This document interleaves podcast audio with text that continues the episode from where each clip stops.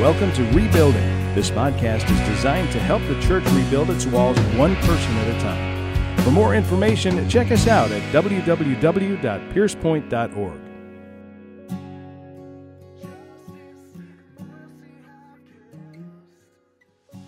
We're going to talk about God's power. There's a thousand ways that we could talk about power.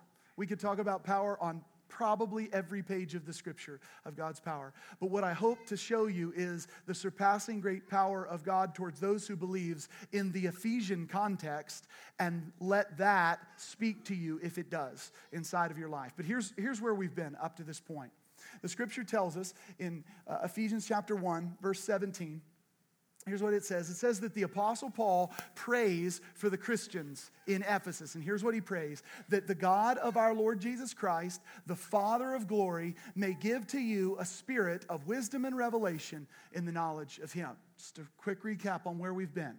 Paul is writing to a group of people who he knows are Christians. These are Christians defined by Paul, and that is they have heard the gospel message. This is the good news of our salvation in Jesus, that they have consequently believed in that gospel. They have put their trust in God, and they have been baptized in the Spirit of God. That's actually what Jesus came to do, is baptize us in the Spirit of God. See, John baptized in a baptism of repentance, but Jesus is told that he is going to come after and baptize us in his spirit. He's going to give us life. Now, we learned last week that this is an important understanding. It's an important understanding that we don't go making doctrines that aren't in Scripture because when we believe after the message we've heard, the gospel, and we put our trust in Jesus, God says in Ephesians 1 through the Apostle Paul, it says that He gives us the pledge of our inheritance, the Spirit of God. The reason why that's so important is because, as I shared last week, that's the only way we can have biblical faith. Biblical faith is defined this way substance and evidence. It's the substance of things hoped for and the evidence of things not seen. The substance of the great inheritance that we're looking forward to someday, the substance now in this life before it's all consummated and fulfilled, the substance is that God gives His Spirit as a pledge. It's powerful. Okay? God gives his spirit as a pledge, and the evidence of things not seen are that nobody sees the Holy Spirit in your life. Nobody sees him sitting on your shoulder or floating over top of you or something like this. But the evidence of that which is unseen is the fruit that he produces in your life, as well as the gifts that he has given to each and every member of the body of Christ. And this is so vital and so important because it helps us realize that because of that pledge that was given to us, because of the Spirit that rests upon us, we can have, for the first time in our faith, we can have actual assurance of our belief. We can have actual assurance. Some of you struggle with assurance. Some of you say, I, am not sure. Some days I feel saved, and some days I don't feel saved. Aren't you glad that your assurance is not based on your feeling? Hallelujah, right? Your assurance is based on a 2,000 year old Christian doctrine that the Spirit of God was given as a pledge to you. Now, I just want to take a second to ask you do you know what the difference is between a pledge and a deposit? You know what the difference is, right? A deposit's an interesting thing, and I've always read this passage this way like God gave us a deposit. Here's the problem with viewing it as a deposit God puts some money down and he's going to pay the rest in the end, as if God owes anything. You see, the only thing that was spent was spent on the cross, not after the cross when we believe and the Spirit of God comes into our life. The scripture says that He gave us the Spirit as a pledge. You know what the pledge communicates? You know what a pledge communicates in your life? It, it communicates this it says, I'm good for my word. I'm good for my word. If I said yes, it means yes. If I say no, it means no. And God said yes through Jesus Christ. And this is awesome. He said yes with such an exclamation point at the end that he gave as a pledge the third person of the Trinity. Think about this. The God of the universe is not going to take back his pledge. His yes means yes. His word does not return void. He never turns around. And it is so solid and it is so assuring inside of my life that He gave me the Spirit of God, church. He gave you the Spirit of God. This is some, like if God would have said, hey, you know, here's my pledge to you, take it at my word. We might look in the Bible and say, well, the word says his word doesn't turn, return void. But we only believe that because we believe the scripture is inspired by the Spirit. And the Spirit is the one he actually gave.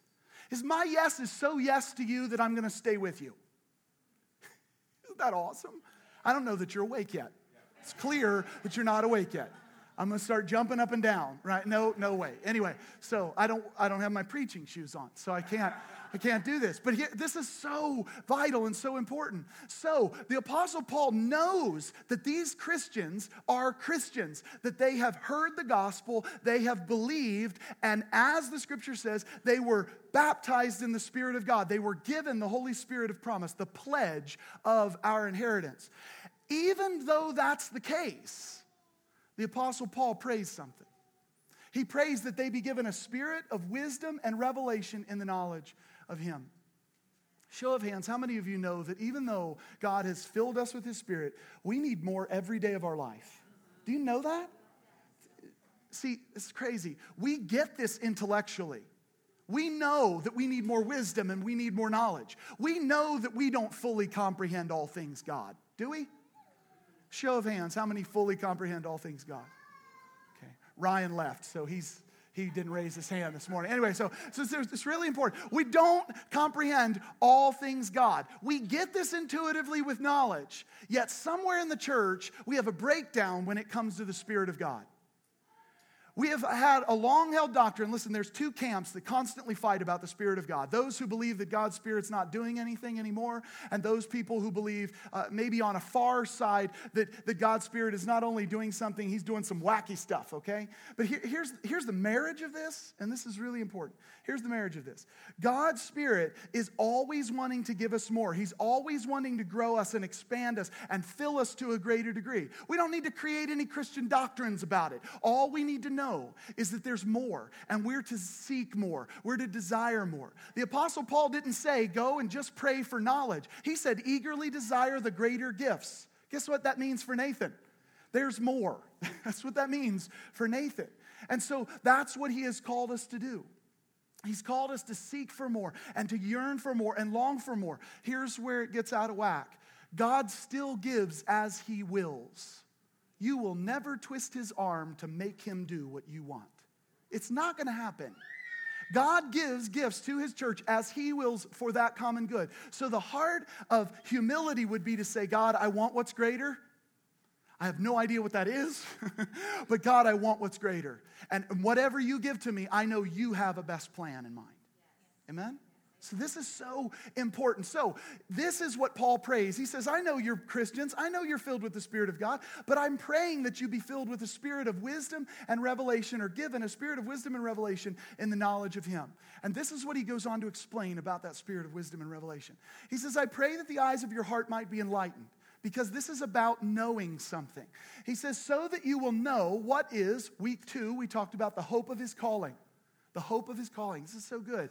That, that we are not just saved from something, we're saved to something. Amen, church? We're not just saved from sin and death, we're saved to holiness and life, we're saved to abundance. It's an amazing truth. Okay? Uh, the scripture says that he didn't just call us, church. He called us, and those whom he called, he justified. And those whom he justified, he also glorified. Two weeks ago, I set this firmly in the context of the prodigal son that says that when the prodigal son returns to the father, when he comes back to his dad's house, his dad doesn't say what he was thinking in his heart, right? What the prodigal was thinking in his heart. The dad doesn't say, Well, now that you've come back and because you've went astray, you're going to be a servant in my house. How many of you know that story? The, the, the son says, It would be better for me to be a servant in my house than to be the king of my own world, right? And so he goes, he goes back, and his father doesn't just make him a servant. The father doesn't go, Sit there. You're a sinner. You're a horrible human being. You're a this, you're a that. He doesn't do that. He walks in, and the father is so, well, he walks up, and the father is so overjoyed, he goes, makes a beeline off the porch, right? He tackles his son. How many of you want God to tackle you? I think you're asking for something that's a little too much. Anyway, so, so, but this, this father runs. I think it's awesome. But this father runs and he tackles his son and he doesn't walk him up to the front door and say, Welcome home, servant. He says, Here's your robe, here's your ring, and here's your sandals. Those he calls, remember the calling of the prodigal son was found in his heart. His heart said, I remember the good of my father, I remember the kindness of my father kindness leading us to repentance. He remembered the good of his father and it turned him around, repentance. Instead of walking this way, he walks back to his father. As he's walking back, his father doesn't just call him through those reminders of kindness, he justifies him and makes him a son. He never has to, this is really important because this fits my personality. The prodigal son never, never has to walk into the refrigerator or walk into the house and worry about opening the refrigerator door right? He's a son. He can take whatever he wants. Mom and dad, just so you know, it's coming. Anyway, so, so the point is, he doesn't have to worry about why, because he's justified. He has a robe, a, a uh, sandals, and a ring. He's not walking in there wondering what his place is. Some of you guys here today wonder where your place is. You don't have assurance because your assurance is based on your feeling and not the Spirit of God that comes into your life uh, uh, upon your salvation. And the evidence of that Spirit in your life is the gifts that He gives and the fruit that is produced inside of your life. So this son has assurance. This is the hope of our calling. It's more than just being called, it's being justified. It's more than just being justified. God says that He glorifies us, He throws us a party. Unbelievable. Now, I know what some of you are thinking because you were out too late last night, but it's not that kind of party. It's a different party. This is something real. This is something where the Father blesses His Son and cherishes the life that has come back to Him. So, we talked about the hope of His calling, we talked about the riches of His glorious inheritance in the saints. Turn to somebody and say, I need you.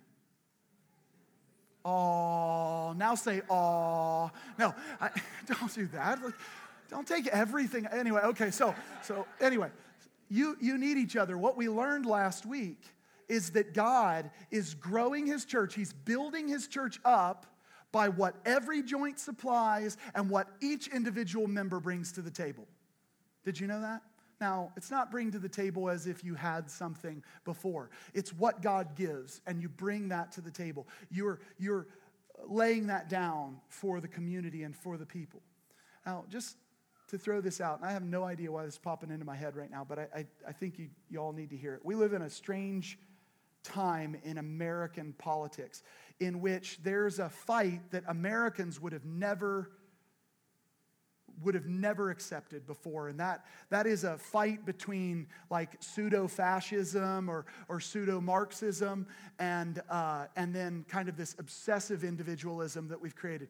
There, there's a fight going on in our culture. Here's what I want you to know the church is not fascist or Marxist or, or everything's for the community and only the community and there's no individual value. And at the same time, the church does not allow for Lone Ranger Christianity okay? I need you to hear this because in case somebody here is a political turkey like I am. Anyway, in case you need to hear it, listen God loves you.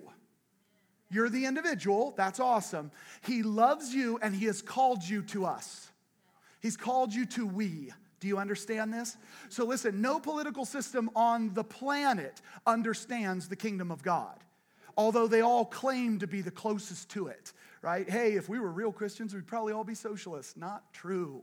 Not true, because I couldn't put up with some of you guys in my house. Anyway, so but the, the, the point is, is that God loves you, and He has called you to we.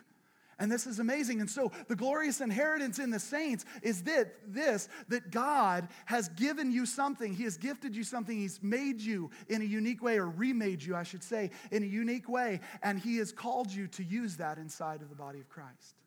But today, we're going to talk about the surpassing great power. Surpassing great power. We've put all of these things in the context of the Ephesians, and we're going to do so again today. But the first thing that I want to show you is a couple of ways that we might talk about God's surpassing power in other contexts, in other letters that were written. The first one that I have for you go ahead and put that next scripture up sorry guys first peter chapter 3 the apostle peter he actually says some really cool things about the power of god it's important that we understand the power of God according to the biblical worldview and not just God's going to kick some Roman butt or God's going to take care of our life. Uh, you know, none of that stuff. Listen to this. He says, Blessed be the God and Father of our Lord Jesus Christ, who according to his great mercy has caused us to be born again that's some pretty big power right there. There's some sort of amazing ability for him to recreate us. Again, to a living hope through the resurrection of Jesus Christ from the dead. But here's what Peter goes on to say in verses 4 and 5. He says, To obtain an inheritance which is imperishable and undefiled and will not fade away. Sorry reserved in heaven for you. That's us, right, as people. We are protected. We, or who, are protected. That would be we, right? Us. We are protected by, say it with me, church, the power of God through faith. You see, your salvation that is to be revealed, the power of God through faith for a salvation ready to be revealed in the last time, it is protected by the power of God. How many of you worry about losing your salvation? How many of you worry about that? Like, man, you're going to screw this up. You're going to make God so mad. It's really important you understand something. You, you didn't save yourself, and you don't keep yourself. There is a way that you walk in light of God's mercy. There is a way that reveals who you are. But tr- trust me when I say, His mercy and His power are that which protect us. So we could talk about this surpassing great power of God towards those who believe, He protects my salvation. That's a pretty big power, isn't it? Hello? Never mind, they don't even care about this. Okay, so here's what the Apostle Paul says to Timothy about power 2 Timothy 1 6 and 7. For this reason, I remind you to kindle afresh the gift of God which is in you through the laying on of my hands. For God has not given us a spirit of timidity. That's often translated in our Bibles, not given us a spirit of fear, but of power and love and discipline. Context. Context matters. Timothy is being ridiculed. Timothy is being uh, despised because he's a younger pastor, not younger the way we think, but he's, he's a younger pastor, probably somewhere in his 20s or 30s. He's a younger pastor, and he's being despised for certain things. Paul tells him, Don't let them despise you because of your youth. But in this, he says, I want you to remember the gift that God has given to you. As a matter of fact, this gift, we saw it. It came when I laid my hands on you. We saw this reality. For God has not given us a spirit of fear. Don't be worrying about this stuff. But instead, what spirit do we have, church? Power and love and a sound mind. We could talk about the surpassing great power of God in that God has given us a spirit of power. God has given us a spirit of, of love. God has given us a spirit of a sound mind. We could talk about that, and I'm sure that that would impact some of you. But that's not exactly what Paul's getting at with the Ephesians. Paul says this to the Thessalonians uh, when he says, To this end also we pray for you always, that our God will count you worthy of your calling and fulfill every desire for goodness and the work of faith with power, okay? He is going to fulfill, this is really important, fulfill every desire for goodness and the work of faith with power. Your works that are led by faith, your, your outflow of the faith in you, God says will be accompanied by his power. Now, you can interpret that any way you might want to interpret it, but the, but the truth is, it says what it says. And the work of faith with power. I love that. And he goes on, he says, so that the name of our Lord Jesus will be glorified in you. This is a little side lesson for everybody. Any power that God displays through his people is for the glorification of Jesus. It is not for your agenda. It is not for your glory. It's not for your ministry. It's not for people to see how super cool and spiritual you are. It is for the praise of God's glory. I, I have nobody in mind right now I know Jonathan's back there going, What? What? I didn't do this. Okay, sorry, sorry, I'm staring you down. Okay, so, so that the name of our Lord Jesus Christ will be glorified in you and you in him, according to the grace of our God. We do get glorified in Jesus, the grace of our God and the Lord Jesus Christ. We can talk about the surpassing greatness of God's power towards those who believe in that context. But that's not what Paul wanted them to understand. It's not what he wanted them to get. What he wanted them to get was very personal was very real. It may apply to you. It may be something that you've been looking for all your life. You're like, man, I just don't get this. And maybe Paul's words to the Ephesians really speak to you, and we're going to get there. But we could talk about God's power in so many ways. Look what the writer of Hebrews actually says. So cool. Hebrews 1, 3, and 4. And he is the radiance of his glory. This is Jesus, is the radiance of the Father's glory and the exact representation of the Father's nature, and upholds, back to he, Jesus upholds all things by the word of his power. Just say this out out loud with me. I'll say it first and then you can say it with me. Jesus upholds all things by power. Jesus upholds all things by power. All things? Yes, all things. All things. All things. He's not, he's not lost something. He's not short on power this week. He's not going to fall short, okay? God is working all these things. He upholds all things by the word of his power. When he had made purification of sins, this is how it came about. He made purification of sins. He sat down at the right hand of the majesty on high, having become as much better than the angels, and he has inherited a more excellent name than they. We can talk about the power of God in this context. But again, this is not what the Apostle Paul is talking about. It's not general, it's not generic. We don't just get to interpret it to mean whatever we want. Power means this to me today. It doesn't, it doesn't work that way. It's always filtered through the context of Scripture. So if you have your Bibles, turn with me to Ephesians. No more passages on the screen for a little while, okay? I want you to turn with me, and I'm, I'm waiting to hear Bible pages rustling. Oh, you guys make me happy. Okay, anyway. For those of you who are new with us, I love hearing that sound. And so I've asked them to create, to get some sort of sound effect back there. Because everybody has these digital Bibles now and there's no page rustling. So I just like them to play it when people are finding their scriptures. Anyway, you see how stupid I am? Okay, smile. You knew that? Did somebody just say yes?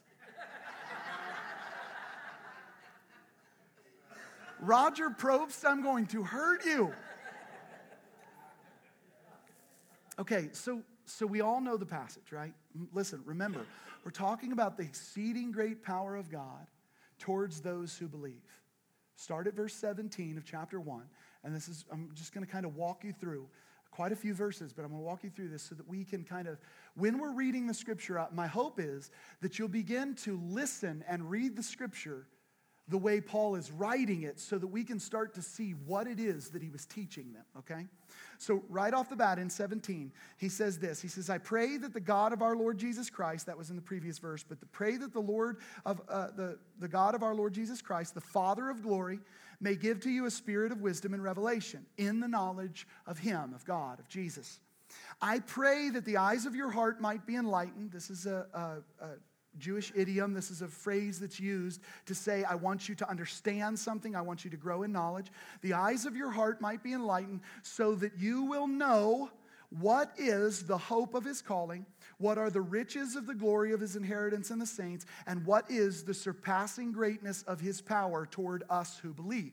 Now, this is where the NASB says something very interesting, church. It says, These are in accordance, okay? And it would hearken back to the very three things we just listened to the hope of our calling, uh, the inheritance in the saints, and the working of God's power. Even though your translation might not say it, it still is communicating that same thing. So it's saying, uh, some of your translations say, the greatness of his power towards us who believe, in accordance with the working. This is how it all comes about the hope of our calling, the inheritance in the saints as well as the power of God. Here's how it all comes about. And this is, this is beautiful if we will actually have ears to hear.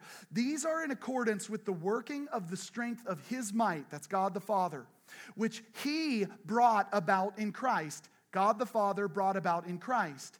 When He, God the Father, raised Him, Jesus, I know you're confused, but it's awesome. He raised Him from the dead and seated Him, Jesus, at His right hand in the heavenly places. Everything that has happened, the hope of your calling, the inheritance that you get, and the power of God comes via one thing, and that is a Jesus who has been exalted to the right hand of the Father. It says this it says, far above all rule and authority and power and dominion, and every name that is named, not only in this age, but also in the one to come. And he put all things, say all things, church, all things, not some things, all things, in subjection under his feet, and gave him, Jesus, as head over all things to the church, which is his body, the fullness of him who fills all in all. The very first thing that we have to see is the surpassing greatness of the power of God towards those who believe in the Ephesian context has a name, and the name is Jesus. It is because of Jesus. I've, i shared this with you last week. We don't have faith if these words don't appear in the scripture in Him.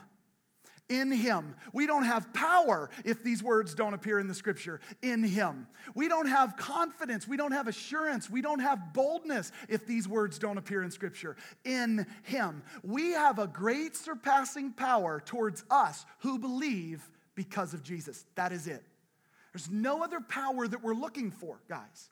This is why when the scripture talks about uh, trusting those in, in charge around you and, and, and submitting and doing all these other things, we don't panic like the world does. Why? Because who's in control, really?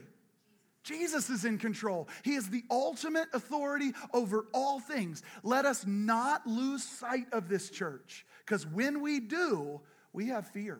We have panic, we have dread, we have all kinds of emotions that happen. In the Ephesian context, when Paul prays for a spirit of wisdom and revelation, the eyes of their heart to be enlightened with respect to the power, the great surpassing power of God, he starts by communicating, and by the way, it's Jesus, and it's only Jesus, and there ain't no other way about it. Okay? Isn't that powerful? So he goes on, chapter 2. He says, And you were dead in your trespasses and sins That's so awesome. In which you formerly walked according to the course of this world, according to the prince of the power of the air, of the spirit that is now working in the sons of disobedience. Among them, we too all formerly lived in the lusts of our flesh, indulging in the desires of the flesh and of the mind, and were by nature children of wrath, even as the rest. Who were we before Jesus? Children of wrath. Somebody asked me a great question this week. They said, they said So I, I really need to understand what you were saying last week. You said that, that the cross does not show us our value, it does not display our value. And I stand by that statement. The cross does not display your value. Jesus didn't go to the cross because you're a great person, because you are righteous or good. You weren't righteous, you weren't good, and he still went to the cross. But here's how I clarified it the cross does not display your worth, the cross establishes your worth. You see, if you can't see uh, the difference between one page of the story and the next page of the story, you're actually believing a different story. Jesus doesn't die for you because you're so cool. Say that, say that. I'm not so cool. Say it. I just waited for everybody to say that. Anyway, so I'm not so cool. Uh, this is not why Jesus did. But when Jesus did, he established my worth forever. He established my worth forever. He made me, instead of a child of wrath, to what? A child of God. Isn't that so powerful? So it's, it's amazing what happens. Even when we were dead in our transgressions, He made us alive together with Christ. Verse 6 and raised us up with him and seated us in the heavenly realms, heavenly places in Christ Jesus, so that in the ages to come he might show his surpassing riches of his grace in kindness towards us in Christ Jesus. There's that line, in Christ Jesus. For by grace you have been saved through faith by grace, unmerited, not because of a worth inside of you, unmerited favor, and that not of yourselves, stresses the point. It is the gift of God, not as a result of works, so that no one may boast. We don't get to walk around going, I was so cool, Jesus loved me. it's just, it doesn't work that way because we all know the truth. Anyway, so so he goes on, he says, For by grace you have been saved through faith, and that not of yourselves, it is the gift of God, not as a result of works, so that no one may boast. For we are his workmanship, created in Christ Jesus for good works, which God prepared beforehand so that we would walk in them. The first contextual understanding of the surpassing great power of God towards those who believe in Ephesus was that he made them alive. They were dead, and he made them alive. Sometimes, church, we don't come to worship rejoicing that Jesus literally made us alive from the dead. We've forgotten that part. We've forgotten this completely, and we just think we're trying to do it on our own effort. We're trying to give it the best we have. That's never going to result in anything. We're going to be worn out. We're going to come to church on Sunday and be exhausted by Monday morning because we're trying to do it in our own power. That's not what the scripture says. The scripture says that God made dead men live. God made dead people alive. Isn't that a great power? Anybody here have that power? maybe through the Spirit of God, but isn't that an amazing reality that He makes dead men live? Let's skip to chapter 3. Skip to chapter 3, verse 1. This is what Paul goes on to teach, and you can study the rest of chapter 2. You'll see more and more evidences of this, but for time's sake, I'm just going to keep moving. Chapter 3 For this reason, I, Paul, the prisoner of Christ Jesus, for the sake of you Gentiles, if indeed you have heard of the stewardship of God's grace which was given to me for you. Now, Paul goes to explain that the power of God that was given to him was that he made him an apostle when Paul doesn't deserve to be one. Paul is unworthy of this place, but God, he makes Paul one unnaturally born for this particular purpose. He says that by revelation there was made known to me the mystery. Paul has this revelation that comes to him. As I wrote before in brief, by referring to this, when you read, you can understand my insight into the mystery of Christ. Follow this along for those of you who love mystery. Follow this verse, verse 5, which in other generations was not made known to the sons of men. And it has now been revealed to his holy apostles and prophets in the Spirit. To be specific, here's the mystery that was held uh, distant before, and the mystery that is no longer a mystery anymore. Verse 6 To be specific, that the Gentiles are fellow heirs and fellow members of the body, and fellow partakers of the promise in Christ Jesus through the gospel. The Ephesian Christians didn't know or didn't feel because of the pressure from the Jewish believers around them that they really were who they said they were. And God says through the Apostle Paul, I'm praying that you be given a spirit of wisdom and revelation so that the eyes of your heart might be enlightened, so that you will know the surpassing power of God towards you who believe. Here's what that power is He made you alive, and it doesn't matter what anybody else says. And here's how great God is He even made Gentiles alive. Because that was the mystery that had been held for long ages past. You remember the promise that was made to Abraham? And through your seed, the world will be blessed, the nations will be blessed we take it for granted. We know who the seed was. We read the Bible. We've heard pastors say it all of our lives. They had no clue. Jesus could have come on the scene and said, I am the seed of Abraham, and they would have been like, oh, what? They still did not seem to understand what was happening because for ages past, God's power held back the mystery. But here's how powerful God's power is now, or here's how good God's power is now, that He has revealed the mystery. Guys, there are a lot of things that the church does in appealing to mystery. Well, we'll never figure it out, it's just mystery. And listen to me because I'm kind of going to dig at something just for a second here. Sometimes people appeal to mystery because they want to believe something and somebody has proven them wrong. And so instead of changing their doctrine, instead of changing their viewpoint, what they do is, oh, well, we're going to appeal to mystery because nobody knows. Nonsense. Nonsense. There are so many things that God has said, I've made it plain to you. Quit trying to wiggle out of it. Okay? So it's really important that we understand this. I think about people who, who are cessationists in their nature. And listen, if you're a cessationist, I'd love to talk to you about life and all these things and have a legitimate discussion about it. But there are people who don't believe that the Spirit of God does anything in today's world. And my life can't agree to that. My life can't agree. It's not my opinion. I've just experienced too many things. I've seen too many things. I've watched what God said happen too many times that I can't see it.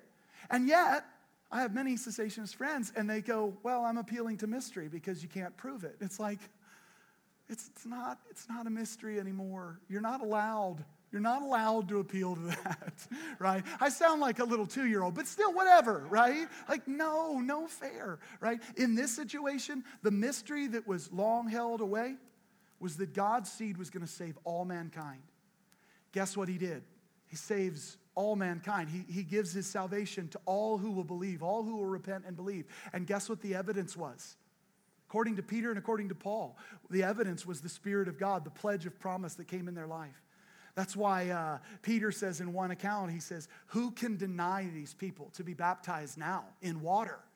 Who can deny this physical manifestation of an inward reality? Who can deny this now? Because God gave what He promised, the Spirit of God, to all flesh. Guys, the context of God's great surpassing power towards those who believe is specific for the Ephesians. And maybe it'll help us. Maybe it'll help us.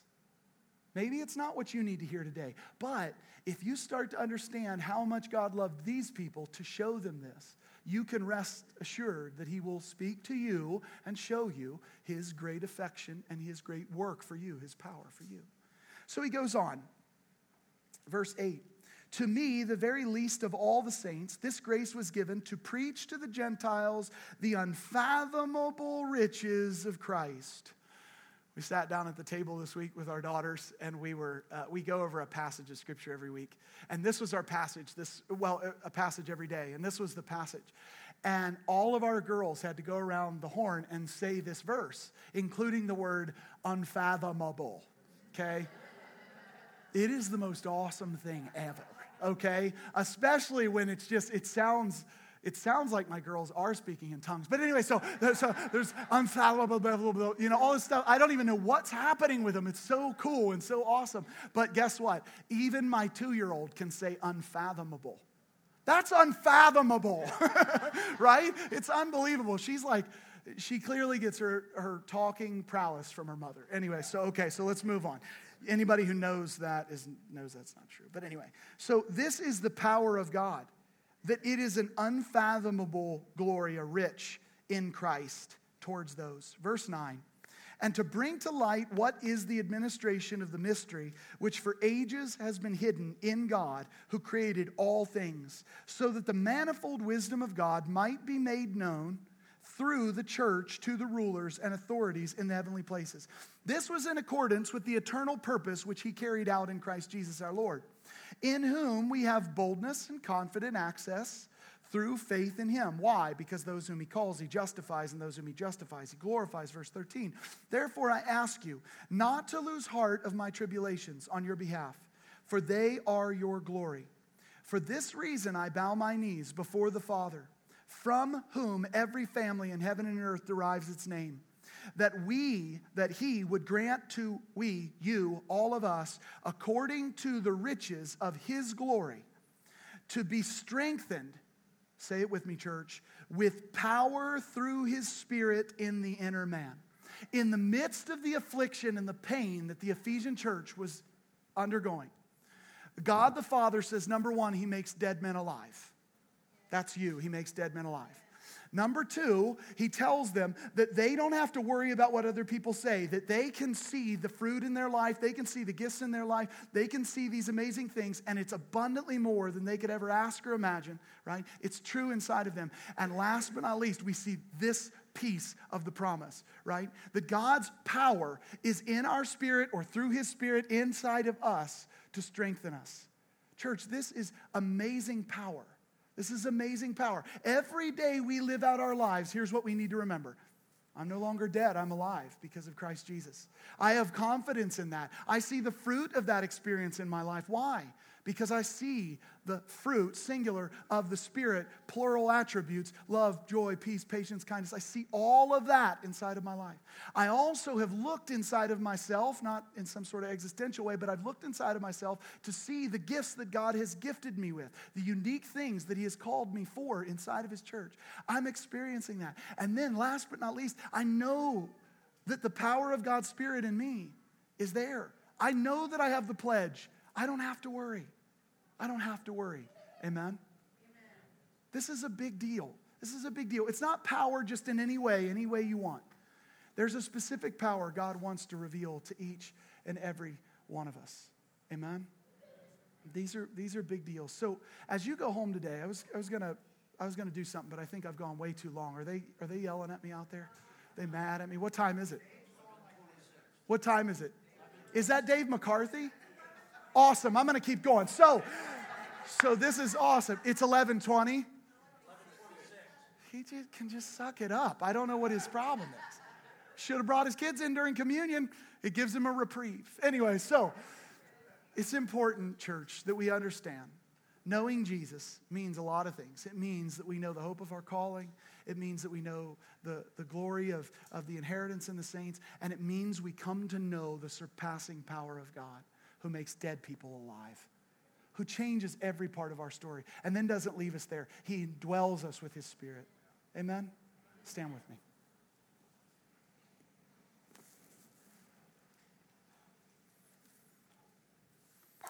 Let's all pray for Dave this morning.